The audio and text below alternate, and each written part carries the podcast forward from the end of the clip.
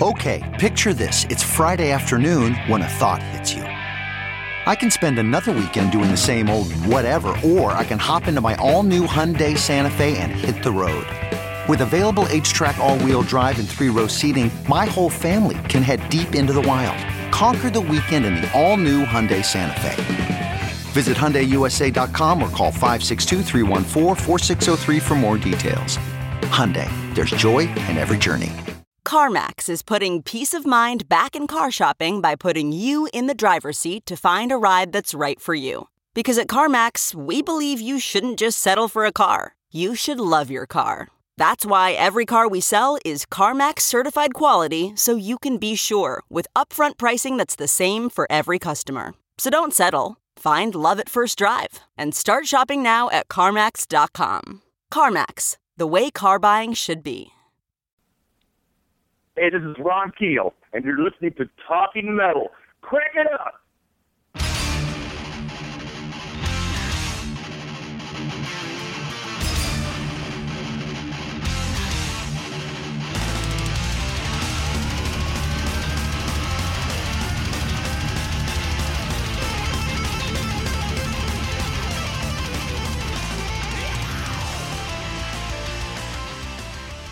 Hey, it's John Astronomy. Welcome to episode 324 of Talking Metal, hanging out with Mark Striegel. Welcome back, Mark Striegel. Congratulations on the birth of your son.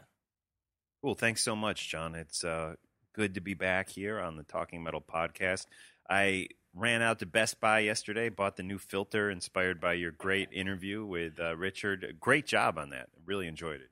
Thanks, Mark. Yeah, I had a great time hanging out with him, and it was really fun even putting the podcast together because I had a chance to really listen closely to all of those stories, and it was one of my favorite interviews. Cool. Well, I tell you, right now, let's get into a little Keel. We have the one and only Keel, Ron Keel, that is on the program today.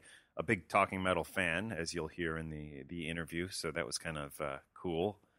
Anyways, one of my favorite Keel songs from back in the day. You know, I love the stuff he did with Steeler, but we're going to focus more on the band Keel today on the podcast. This is The Right to Rock by Keel.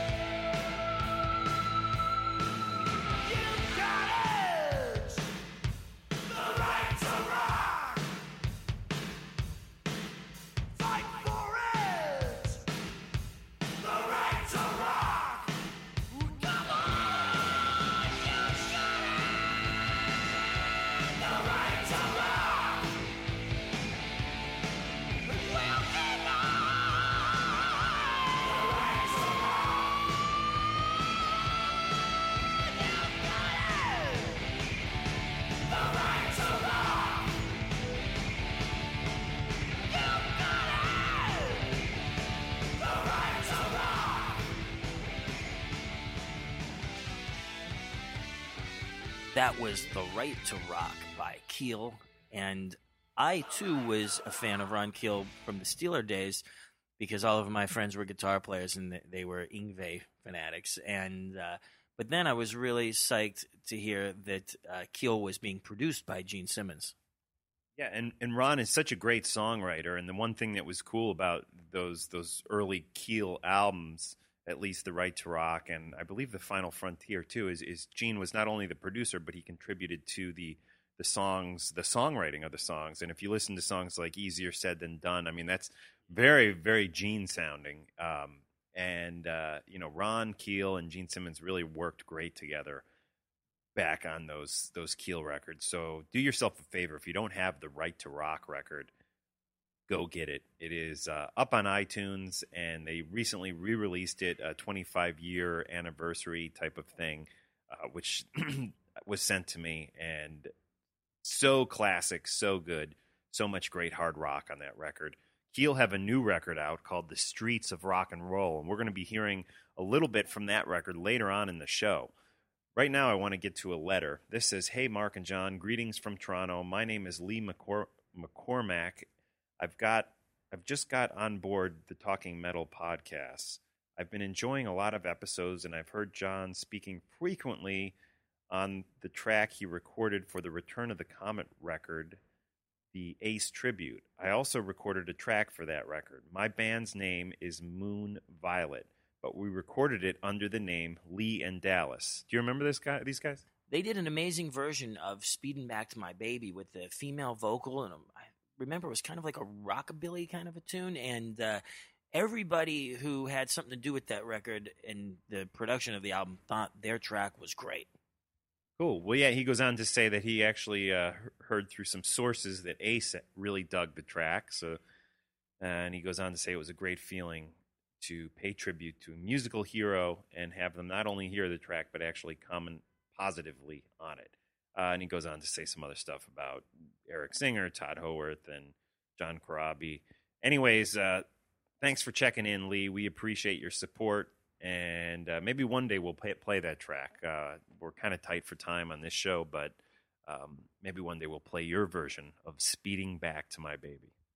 Yeah, Lee, thanks so much, man. It was great to get your email and really cool to hear from you because, as I said, I've been a fan of that track from way back when it came in to be submitted for that record. And thanks again for the email, and thanks for listening to Talking Metal. Cool. I wanted to tell everybody about a new rock and metal podcast. These guys have promoted Talking Metal on their show, and I honestly enjoy the 3 or 4 episodes they have put up. I believe Halford's on one of the recent ones.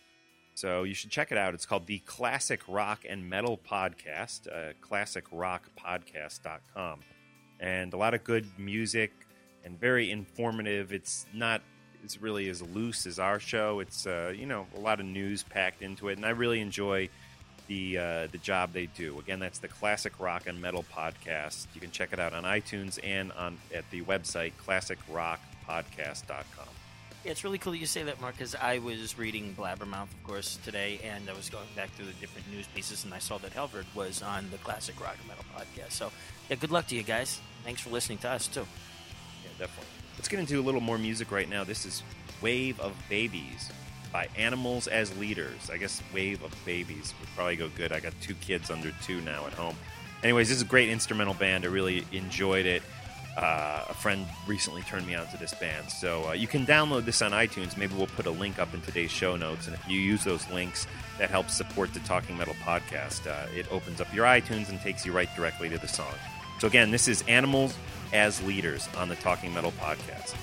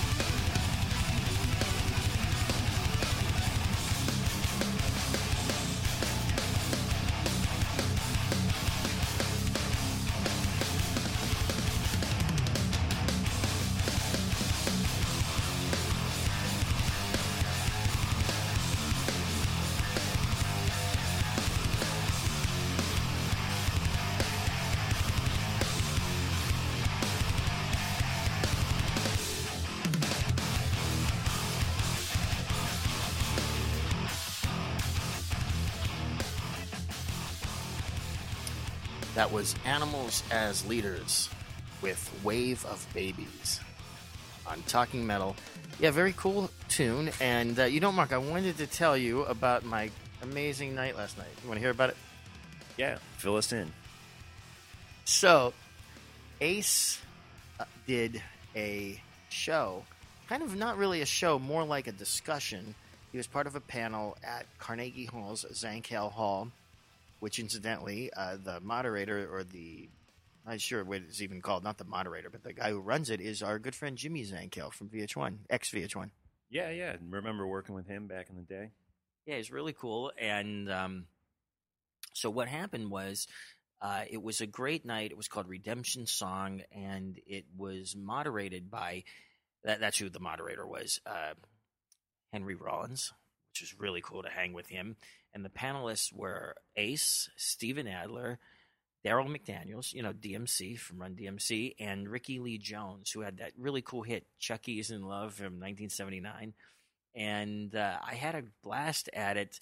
Ace wound up playing New York Groove and A Little Below the Angels, which is a track from the Anomaly record, with Eddie Ojeda on guitar and two friends of mine on backup vocals, Lourdes. And Lourdes, of course, you remember her from we did a couple of gigs with her. Her name was Lourdes Lane, and she has a band called Lourdes. And then Lourdes also wrote a musical that is coming, you know, to New York very soon.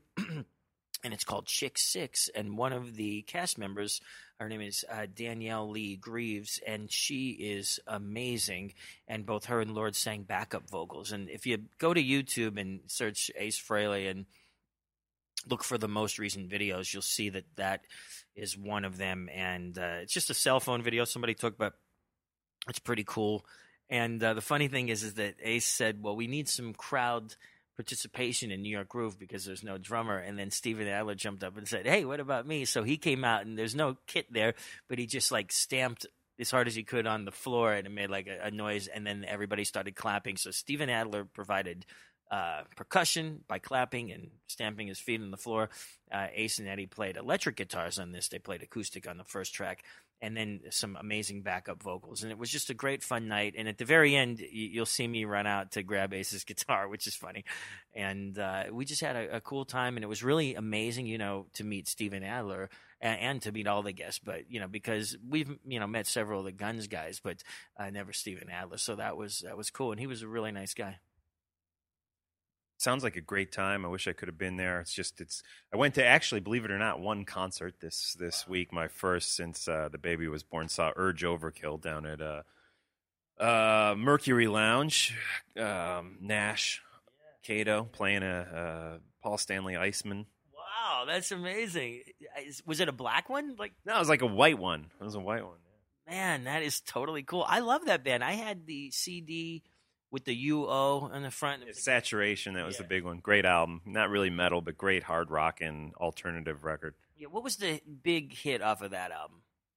A couple of them. There was Positive Bleeding, Bottle of Fur, Night in Gray, Erica Kane were all pretty big songs. They didn't do they did a handful of old songs, but they did a lot of new stuff too. I guess they have some new material coming out. I actually would have preferred a little bit more of the classics, especially off of that album. But still, nonetheless, had a great time hanging out and drinking beer all night. Who did you go down there with? I was down there with Gary Carlin, who you guys all know is under the name Bud Friendly, his alter ego, and Dave Diametti. Wow, that is great, man. Now, that's a concert I'm always excited to go to concerts, as you know, because we do a lot of that, but I'm kidding around. When you go to a million concerts like we do to do interviews, you know, sometimes it takes, I hate to say this, but a little bit of the fun out of it. But Urge Overkill, that would have been a band I would have been totally into going and see. You know what was fun about it? Because I thought, oh, you know, maybe I could get an interview with them for Talking Rock. And I was just like, no, I just want to go hang out, have a good time, you know. And that's what I did. And it was great. And then I got home at, 1 a.m. and my new baby was crying and my wife was yelling. And, I'm sitting there trying to deal with it. So I probably would have done better with a few less drinks, but nonetheless, good time while I was there. Yeah, I'm glad you got a chance to do that, Mark, because I know for like the last month and a half, like you've pretty much been just staying home, working, and taking care of your family. No, that's the first time I went out since the baby was born, since August 27th. So there you go.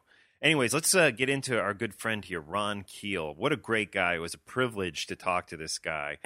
I've always been a fan. I mean, all the way back to Steeler, and was looking for the classic Steeler record with Yngwie on iTunes and did not see it. So I don't think we're going to play any of that today. Like I said earlier, we're going to focus on Keel and the music Ron put out with his band, Keel.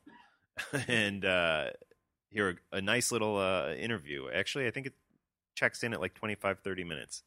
That's great. I really wish I could have been part of that because I've been a huge Keel fan, and I still have a lot of Keel vinyl.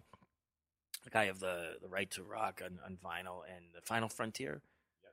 I have that on vinyl. And like I said, I've been a Keel fan since the Steeler days. And then I was so psyched to hear about the relationship with Gene Simmons. And of course, back in the day, I was buying like every Kiss-related product. But I would have been into the Keel stuff even if he wasn't working with Gene. But I remember Easier Said Than Done. Like, I mean, that is such a Gene-related title or a Gene-inspired title. And, what a cool relationship.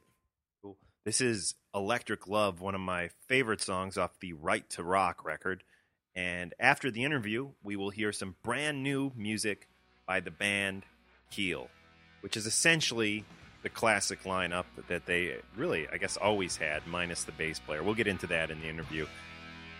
Here it is, Electric Love, and then we'll hear from Ron Keel.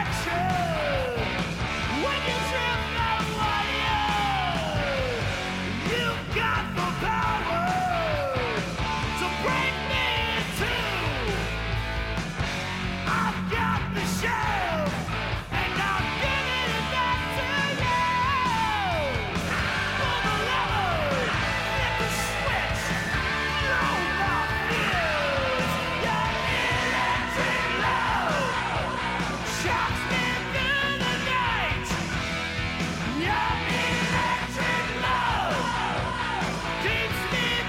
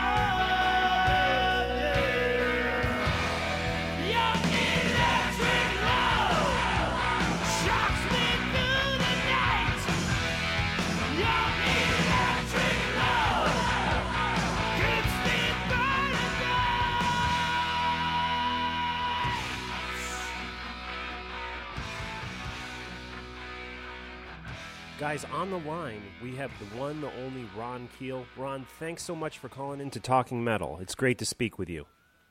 Oh, thank you, Mark. I appreciate the opportunity to speak with you. I'm a big fan. Actually, I have your commentary from my VH1 special, The Least Metal Moments. I have your commentary memorized, and I watch it all the time, and the Talking Metal podcast is the top of the pile, so I'm really proud to be on the show with you today. Awesome. That's great to know. I've been a fan since the Steeler record, actually. I was going to say the Right to Rock record, but going way back to Steeler, which I want to talk about, all that great stuff. And, let's start going back to 2008, not that long ago, but you guys had, I guess, over a 10-year break at that point. What sparked the reunion of Keel? Well, the guys and I remained friends through the years, and that was the key factor. The fact that we stayed in touch, we worked on various musical and business projects together, and there was a real camaraderie and a brotherhood amongst us, and we talked about it all the time. I mean, it was always, there was a possibility in 98 when we got together for Back in Action that maybe we would crank up the machine again, but that was just really just a family reunion to put the finishing touches on some old unreleased masters and give that out as a gift to our fans. But in recent years, the talk started heating up. Every winter, we'd get together and think maybe next summer we'll do it. And the release of Lay Down the Law in 2008 by Shrapnel Records really was the catalyst, I think. That and the fact that events like Rocklahoma and some of these other big festivals were giving bands like us an opportunity to get back out there and do it the way it was intended, on the big stage in front of big crowds. We never wanted to put Keel back together and do a little bar tour. I know a lot of bands do that, and I play a lot of bars myself with a lot of different kinds of music. But Keel belongs on the big stage, and we decided a long time ago that we weren't going to do it unless we could do it right. And all the factors came together in 2008 for us to allow us to do that. The opportunity to work with a booking agent like Sullivan Bigg, who was a big Keel fan. He represents bands like Great White and Kick and a lot of our contemporaries. And he's a big Keel fan. He was encouraging us to do it, and he promised us, if you put the band back together, I will get you on these big stages. And the fact that it was 25 years exactly since the release of The Right to Rock and Lay Down the Law, and we felt like it was the right time, and it couldn't have happened better for us. So we put it in high gear and put the band back together, did some very successful shows last year, starting with a headline performance in Hollywood, back where it all started. Very cool. I mean, you guys were... You know, we'll get into the history in a bit, but I was going to say, you guys, to me, were always one of those very first kind of bands to just rock the Sunset Strip, and at least, you know, you with Steeler and Keel, for that matter, really represented, you know, kind of one of the founding fathers of the whole 80s metal movement back then. But we'll talk more about the history. Let's talk about contemporary times at this point. The new record, which came out earlier this year, Streets of Rock and Roll, is sounding great, and you guys really stuck true to the Keel sound that you guys had developed back in the 80s. Was there a conscious effort to stick to the classic Keel sound and not update it with, you know, the grungy sounds that a lot of the bands from back in the day have done on their newer releases? Well, you know, music's got to come from the heart, and, you know, I've explored some other genres, as you know, but modern rock, grunge, that's not my forte. It's not, I would be a fish out of water if I tried to do something like that. There was actually no conscious effort, and that's what was cool about it, is we didn't even intend on doing a new album when we got back together. We just wanted to do some shows, put a big exclamation point on our career, have some fun with the fans and the music and each other. And really, it was just totally motivated out of that desire. We had no new songs. We had no intentions of creating new music. But at the first rehearsal, it started to pour out of us. And Brian and I had been working on some songs for TV and films. And for the TV and film genre, you really have to overemphasize the cliches, lyrics, and the anthem of 80s metal. When you're doing an 80s metal type of song for a TV show or a movie, they want all the classic cliches, both musically and lyrically and vocally. And Brian and I had worked on a couple of songs, Hit the Ground Running and Looking for a Good Time, which were geared for TV and films. But when we finished them, it was obvious to Brian and I that these are Keel songs. I mean, they sound like Keel songs to me. So at the first rehearsal, Mark started pouring out a few riffs. Come Hell or High Water, Devil May Care started to come out. And all of a sudden, we're sitting on four songs that we thought could be the foundation for a new album. And then we decided, well, you know, let's consider this option. Let's put the pedal down and try and write together and see what happens. Make sure we still got the magic. And, man, it just started pouring out of us. It was like 20 years of that emotion and that 80s metal attitude just came to life. And the songs, it was the most incredible creative storm I've ever had in my life. The most fun I've ever had. I mean, we collaborated more on this album than we ever did back in the day, even though we don't live in the same town. A lot of that's due to the technology. We could write a riff or a lyric or a both and put it on our phone and send it to the other guys immediately and kind of interact right. with Skype online. We would rehearse and write songs over the computer and the webcams and stuff. So that was a big help. But really, it came from the heart. And the writing process, the recording process, we didn't have any conscious effort. We didn't say, hey, let's be like this, or hey, let's be old school. We just poured out songs, and they came out sounding like Keel songs. It was a very natural and fun and comfortable process. We didn't, the only thing we had to prove, it was different back in the day. Back in the day, we were hell-bent on making it. We wanted platinum on the wall. We wanted, sports cars in the garage, and we had a whole different set of goals. This time out, it was all about the music. We're all older now. We all have the cars and the houses, and we've had a lot of dreams come true, but this album was something that we wanted to please ourselves first, and look back on it 10 years from now and say, we did the right thing. I love this. I'm proud of it. And then hopefully the fans and people like yourself and people in the media would get it. And that has been the most complimentary response that I've received from the fans and from the media, is that we stuck true to our roots. We stayed old school and made a classic 80s metal album that could have been released in 1987. Right, yeah, definitely. The recording process was the same way. I mean, we don't know. We only know one way to make a Keel record. We went in and did it just like we did it back in the day, and with very little bells and whistles and modern technology and stuff like that. It was really from the heart. Yeah, very cool. We're going to play some music off of the release, the brand new, well, not brand new, the somewhat new release in just a bit, but I just wanted to touch on what you were saying about, collaborating over the computer. And I mean, it's just amazing to think that that's, the technology allows us to do this. And it led me to the question, are you guys spread out throughout the country now, or are you still based in kind of the same area? Yes, we are. I'm in Las Vegas. I've been in Las Vegas for the last 4 years. Mark and Brian both live in Los Angeles. Our drummer, Dwayne Miller, lives in Phoenix, and our bass player, Gino Arce, lives in Columbus, Ohio. So we are pretty spread out. It costs us a couple of grand just to have a beer. Wow. Wild. And Gino, you mentioned, he's somewhat new to the fold, at least compared to everybody else. Where did you hook up with him? Man, I've been playing with Gino since 98, about 12 years now, and he's been in several bands of mine, most notably Iron Horse. And when Iron Horse was on the road, we did a lot of gigs, about 700 shows in the the earlier part of this decade, from 2000 to 2006. And when we were passing through L.A. on tour, I guess it was like around 2000, yeah, it's like 2003 now, a long time ago. But we're passing through L.A., and I called up Mark and Brian and asked them if they would come out and just do a little mini Keel set, because Iron Horse was playing all the Keel songs in our show anyway. We were doing Because the Night, Tears of Fire, Right to Rock. I mean, we've been playing all that stuff in almost every band I've been in through the years. So Mark and Brian came out and got on stage and did a little Keel set with us. Gino played bass, and it just felt great. And he got to know Mark and Brian a little better. So when it was time to put the band back together and do the reunion, they had played with Gino. They knew him. They were comfortable with him. And I've been with him for over a decade. He's one of my best friends in the whole world. So when the time came to do the reunion, it was pretty obvious choice that Gino should take the bass position.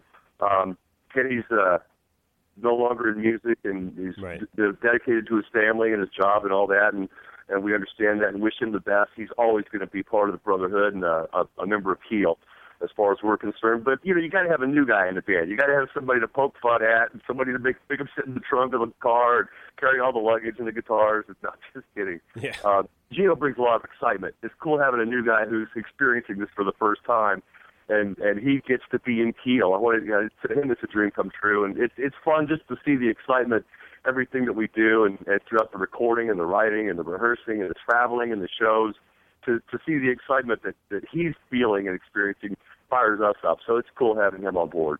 Excellent. Now, going way back to the Steeler days, that first, or well, the only Steeler record for that matter, I just always loved that record. The thing I loved the most about it was the songwriting. You did most of the songwriting on that record, right? I did write all of those songs except one, which was a collaboration with Yngwie. And yeah, man, I'm really proud of that. Now, looking back, 28 years, something like that, yeah. 27 years. It's been 27 years, and that is a classic 80s metal album, a cornerstone of the genre. It was obviously the first album for me and the first album for Yngwie Malmsteen, and the combination of my songs and his guitar playing, I think, was magic. It's unfortunate that we couldn't stay together and capitalize on that magic. But what happened? He left the band. He left the band before the album even came out, or something like that. That's correct. Yeah, he left to join Alcatraz. And, the rest is history. It never was the same after that, but it was cool that we shared that time, that we collaborated on that album, and that record still lives on to this day. And at one point, it was the biggest selling independent record of all time. It really put us on the map. Wow. Put me on the map and gave me the impetus and the ability to put Keel together. It certainly gave Yngwie the ability to go out and do all the accomplishments that he achieved after that. And the record company, Shrapnel Records, is... enjoyed a lot of success in the time since as well. Do you ever hear from any of those guys, Yngwie, Rick Fox, or Mark Edwards? All of them, actually. Yes, really? We actually just did a deal a couple of weeks ago.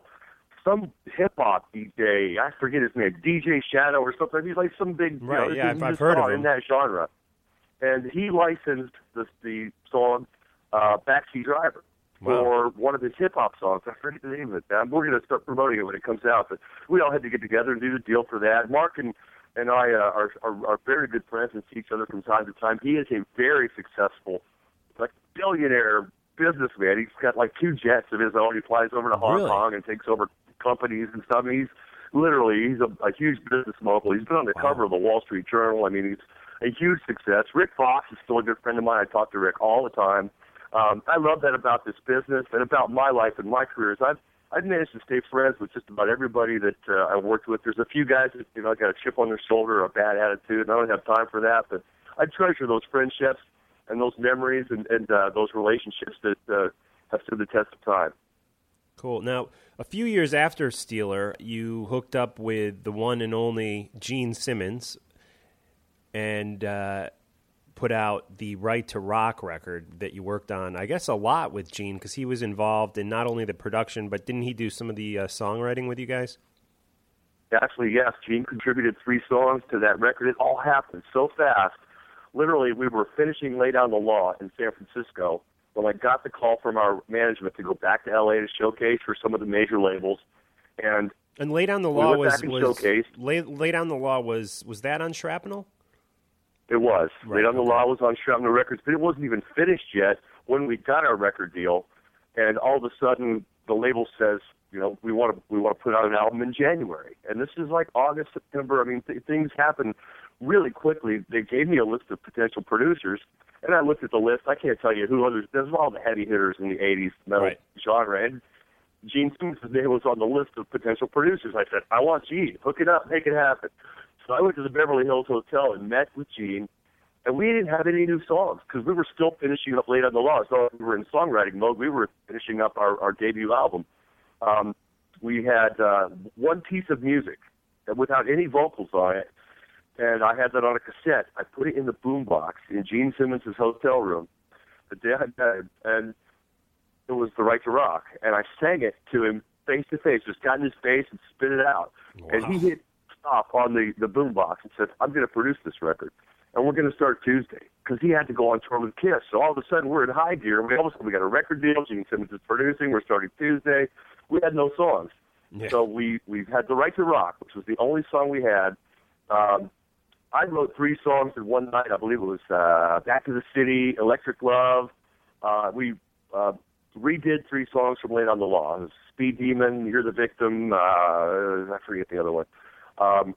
And then Gene had these songs left over from I believe it was the Animalized sessions. Okay. And they didn't make the cut onto the new Kiss record, but they were certainly easier said than done. So many girls, so little time. So yeah, he was a big influence on us. Obviously, Gene Simmons' involvement with Keel was huge because it gave us instant credibility. It gave us an instant fan base. I mean, all the Kiss fans went out and bought it just because Gene's name was on it. Sure. So it was Gene's influence on our career was huge. He obviously is always a full-time member of our family, and can't thank him enough for what he did for us. And not only in the business sense, but as a friend and as a mentor, he taught us a lot about how to make a great record. And Gene will admit to you now that he didn't really know what he was doing because he was new to the producing thing. He was just kind of making his way through it, but the guy's got all the confidence and balls in the world, and he just made the call. He played it from his heart, like we did, and we worked really well together. Gene's presence was still felt on the Streets of Rock and Roll sessions. It was like he was looking over our shoulder, and what would Gene do right now? He taught us two very valuable lessons about how to make a great record. One was, be totally prepared and rehearsed when you hit the studio. Have every kick pattern, every bass line, every rhythm progression, all the different voicings of the chords. Be ready when you get to the studio. But he also instilled in us the ability to improvise and change something. If you're in the studio and you want to make an adjustment, you want to play, you want to try something, don't be afraid to do it. You know, don't just stick to the rehearsed patterns. I remember we were doing Because Tonight, and all this week we've been rehearsing it for months. And all of a sudden, in the studio, Gene stops and says, "Hey, I want to put a bridge here after the breakdown. I want to chunk here and drum pattern here." And we just actually wrote that bridge on the spot in the session. So that was a great lesson that he taught us too: is to never be afraid to try stuff. If it doesn't work, it doesn't work. But be prepared when you hit the studio. And a lot of lessons about harmony, song structures. What the fans want, because Gene knows what the fans want. He's been giving it to them for how long. So we can't thank him enough for his contributions to our life and our career, and so he's a big influence on us. He produced the following album after The Right to Rock, The Final Frontier, and that was certainly a very successful effort for us in 1986. It was our highest charting album with a couple of hit singles, Because of the Night, Tears of Fire. So Gene was a big part of Keel. Very cool. And do you ever hear from Gene anymore? We do, yeah. I got to spend some time with him, but he came through Vegas. He was doing his solo show. It was, what do you call it? It's kind of like a big band kind of thing. It was pretty interesting, and they were filming for his reality show, and I got to sit backstage, just the two of us, and we kind of rehashed our old days, and he sent us a message upon the reunion wishing us well. He still won't take us out as an opening act, but he wouldn't do that back in the day either. We were always pushing him, "Gee, put us on the bill, man. Put us on the bill. We want to play with kids." We never did. I can't count how many people come up to me and say, "Hey, man, I saw you open for Kiss in '86." Dude, it didn't happen. We never, ever opened for Kiss. We hammered on him hard, but he wouldn't cut loose. Interesting. Now, back in the mid-'90s, I guess '96, I was actually working at MTV at the time, and we put together a show called "It Came from the '80s," and you were kind enough to actually you shot it yourself, and you sent it in to us. You were sitting, I think, on the back of a pickup truck with an acoustic guitar. The famous, infamous pickup truck scene. I will never live that down, dude. And it was just perfect. And that was my first introduction to you as Ronnie Lee Keel. Do you still perform under that name? And what's kind of the history behind that? Have you released albums under that name? Well, yeah. I mean, that's a long story, but I know that, because I'm very familiar with your quotes and your commentary, as I said at the beginning of this interview. In fact, I was watching it yesterday. I mean, usually it's on one of my YouTube channels, and we've got that little VH1 clip as part of my visual history. And you got to understand that when I was growing up, I grew up in a very musical house, where there was no prejudice. I was fed a very healthy diet from my mentor and my music teacher, George Schmidt, who played jazz and classical music, and he was a trained schooled musician, and he just incredible jazz player, still is to this day. So I was getting the jazz and the classical from him. I was getting the country music from my mom and dad, and the Johnny Cash and Merle Haggard and, you know, all that stuff. And I was getting the rock and roll from my older sister, who had a bunch of, you know, girlfriends, and they would come get together and listen to rock and roll. For me, growing up in the 70s, listening to the AM radio, there was, I mean, you could literally hear the Eagles and Black Sabbath on the same radio station. Yeah, definitely. And so there was no prejudice. To me, I grew up not knowing, hey, is it black, white, red, green? I mean, it was all colors to me. Where did you grow up? Was it Los Angeles? I grew up all over the country. Actually, my dad was a construction worker. And, I mean, there would literally be times when he would come in to the bedroom, wake us up, say, wake up, we're moving. You get out of bed and you get in the car, there's a U-Haul hooked up to the car, and you're going to the next town, because he would move us wherever the next job was. That's where we'd go. So I really did a lot of traveling, got the road in my blood at an early age. But I call Phoenix my hometown because that's where we settled in when I was about nine. The construction business was booming in Phoenix, and I spent my formative years there, my first band, my first girl, my first car, you know, all that. So that's kind of my hometown. I left to go on the road. I left my home and my family to go on the road at the age of 15. So that's home. I've had a lot of hometowns. It's certainly one of them. I lived there for 11 years doing the rock thing. Nashville, I went to Nashville when I was 17 to pursue a career in music, and went back there a few years ago and spent a few years in Nashville before my move to Las Vegas now. But I'm a musical nomad. I've wandered the landscape, exploring new territories, climbing new mountains. You know, I mean, I'm never really happy in any one place or doing any one thing. I like the next challenge or the next opportunity, and I embrace those things. But after what happened in the early 90s with the collapse or the downfall of our genre. Looking back on it now, we can put it in perspective. But man, we really hit hard. Yeah, it hurt a lot of us. Some of my friends didn't survive. A lot of guys turned to drugs. You know, we buried a few friends along the way. There was no place to turn. All of a sudden, it wasn't cool to be us anymore. We thought we were rock gods. We thought it was going to last forever, man. And to have all of a sudden to be, you know, breathing version of Spinal Tap was painful for a lot of us. I was lucky that I had that background in country music because I had a soft place to land. All I needed to do was grab a guitar and write some songs, and I could fulfill myself creatively. I could sing now that I was older, and I'd had my ass kicked. I'd been divorced. I'd been to jail. I'd been homeless. I'd been broke. I'd been through all this crap that country music was singing about. When I was a kid, I didn't get it. I was more into the excitement and energy and sexuality of rock and roll, but that ability to sing about true life experiences that country music offered me literally saved me. And not only could I find that it was fun, because it's party music. It's all about drinking and chasing women. And, I mean, it's party music.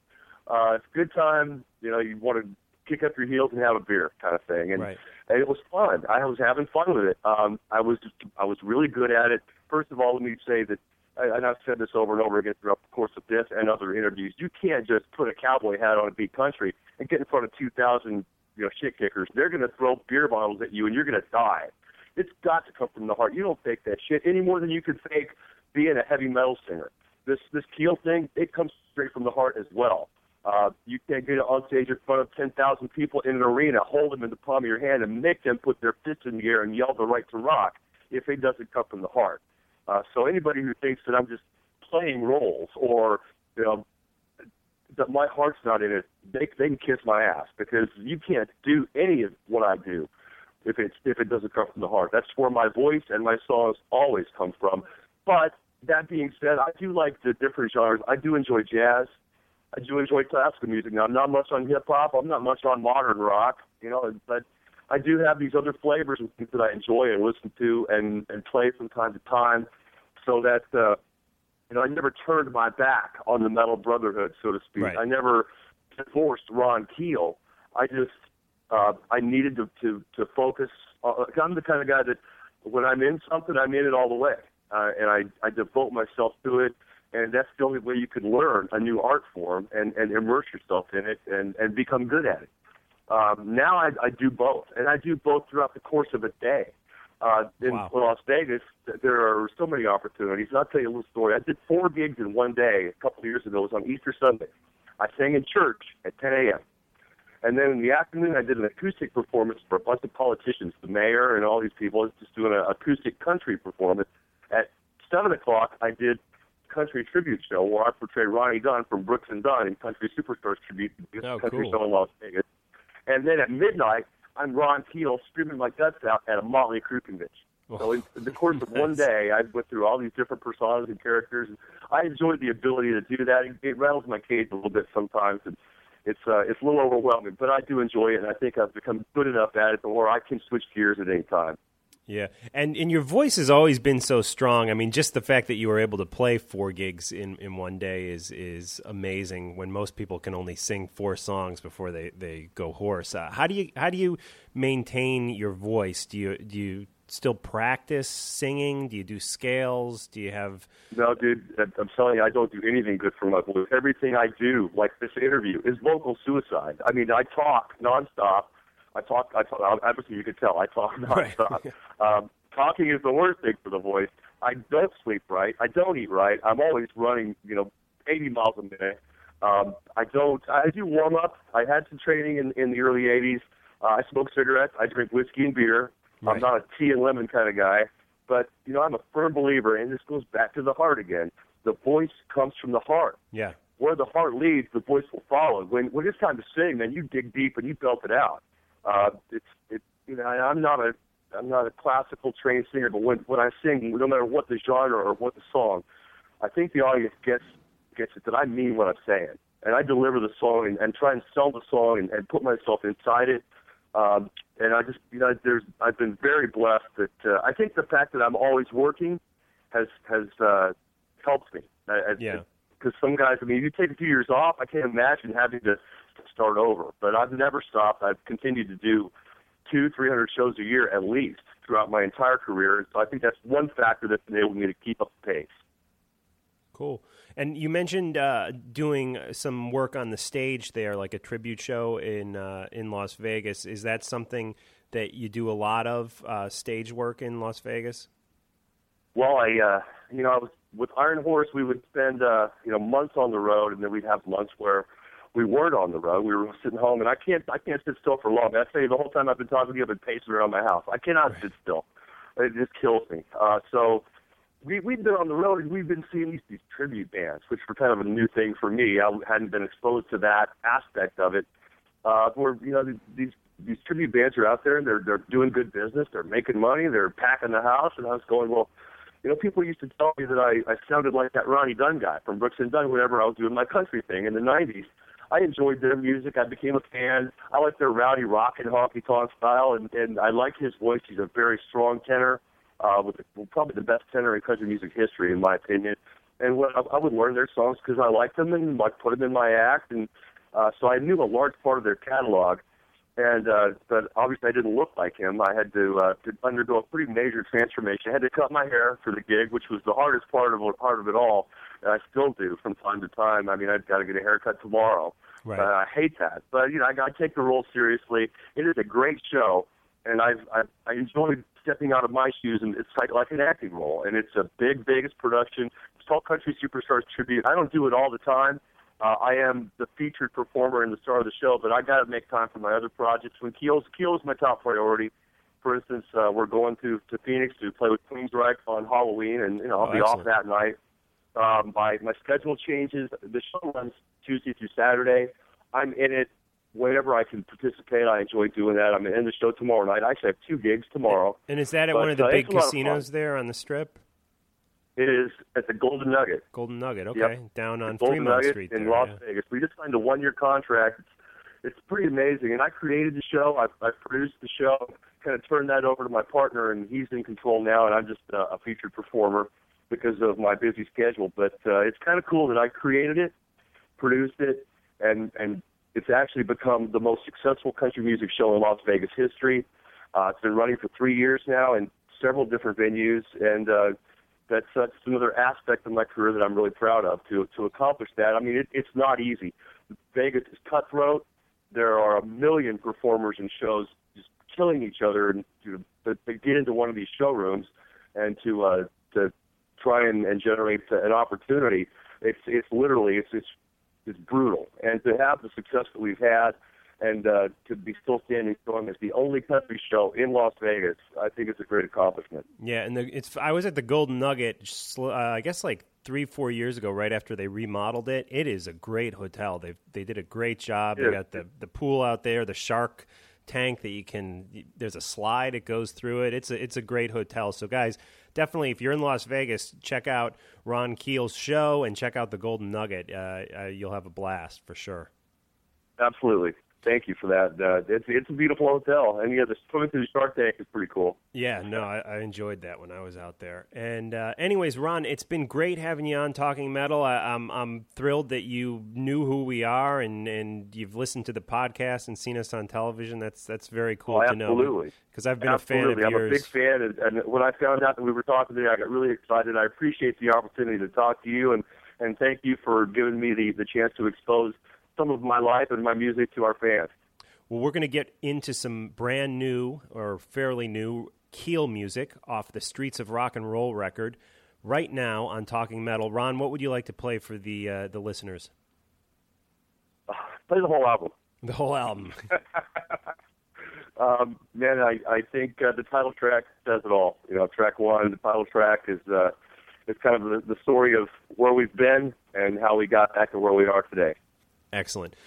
Ron, thanks so much. I really, really appreciate it. And like I said, I've been a fan since way back when. The Right to Rock is one of my favorite records of all time. I really, really had fun talking with you. Yeah, I really appreciate that. I apologize for throwing you a few curveballs along the way with the changes in style and all that, but I'm glad that you're still here doing what you do, and I'm glad that I'm still here doing it as well. And it's been great talking to you.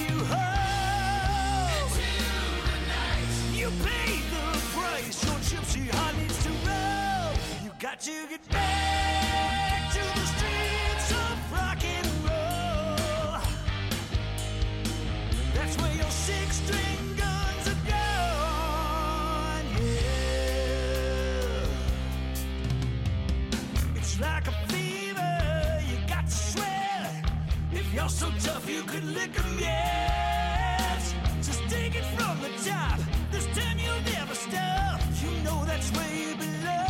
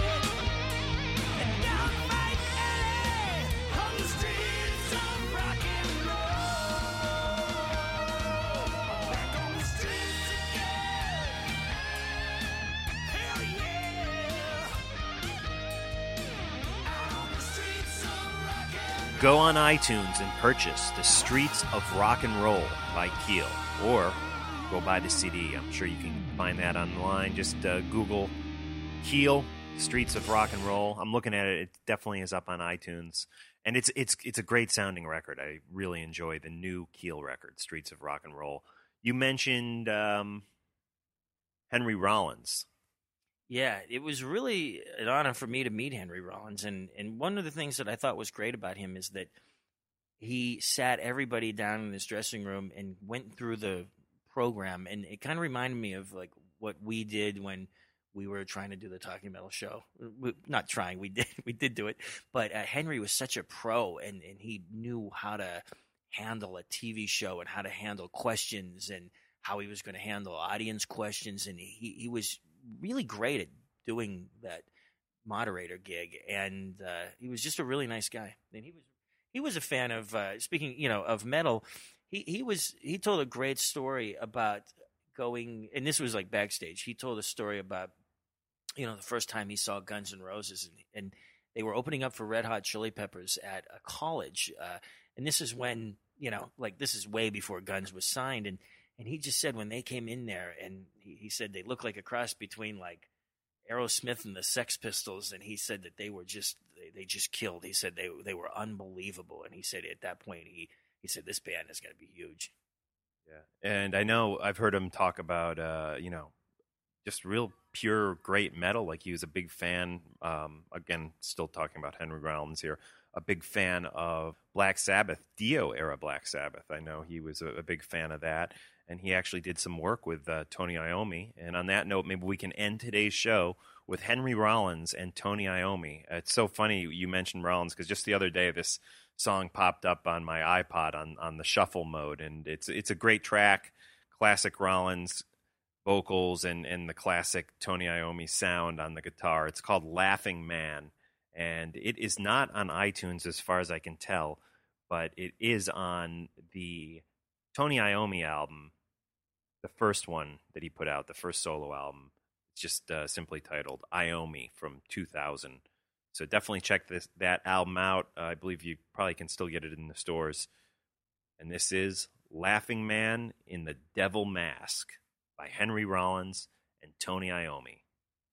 Thanks, everybody, for listening to this episode of Talking Metal, and special thanks to Ron Keel for doing the interview and also for being a Talking Metal listener. Right now, this is Henry Rollins and Tony Iommi.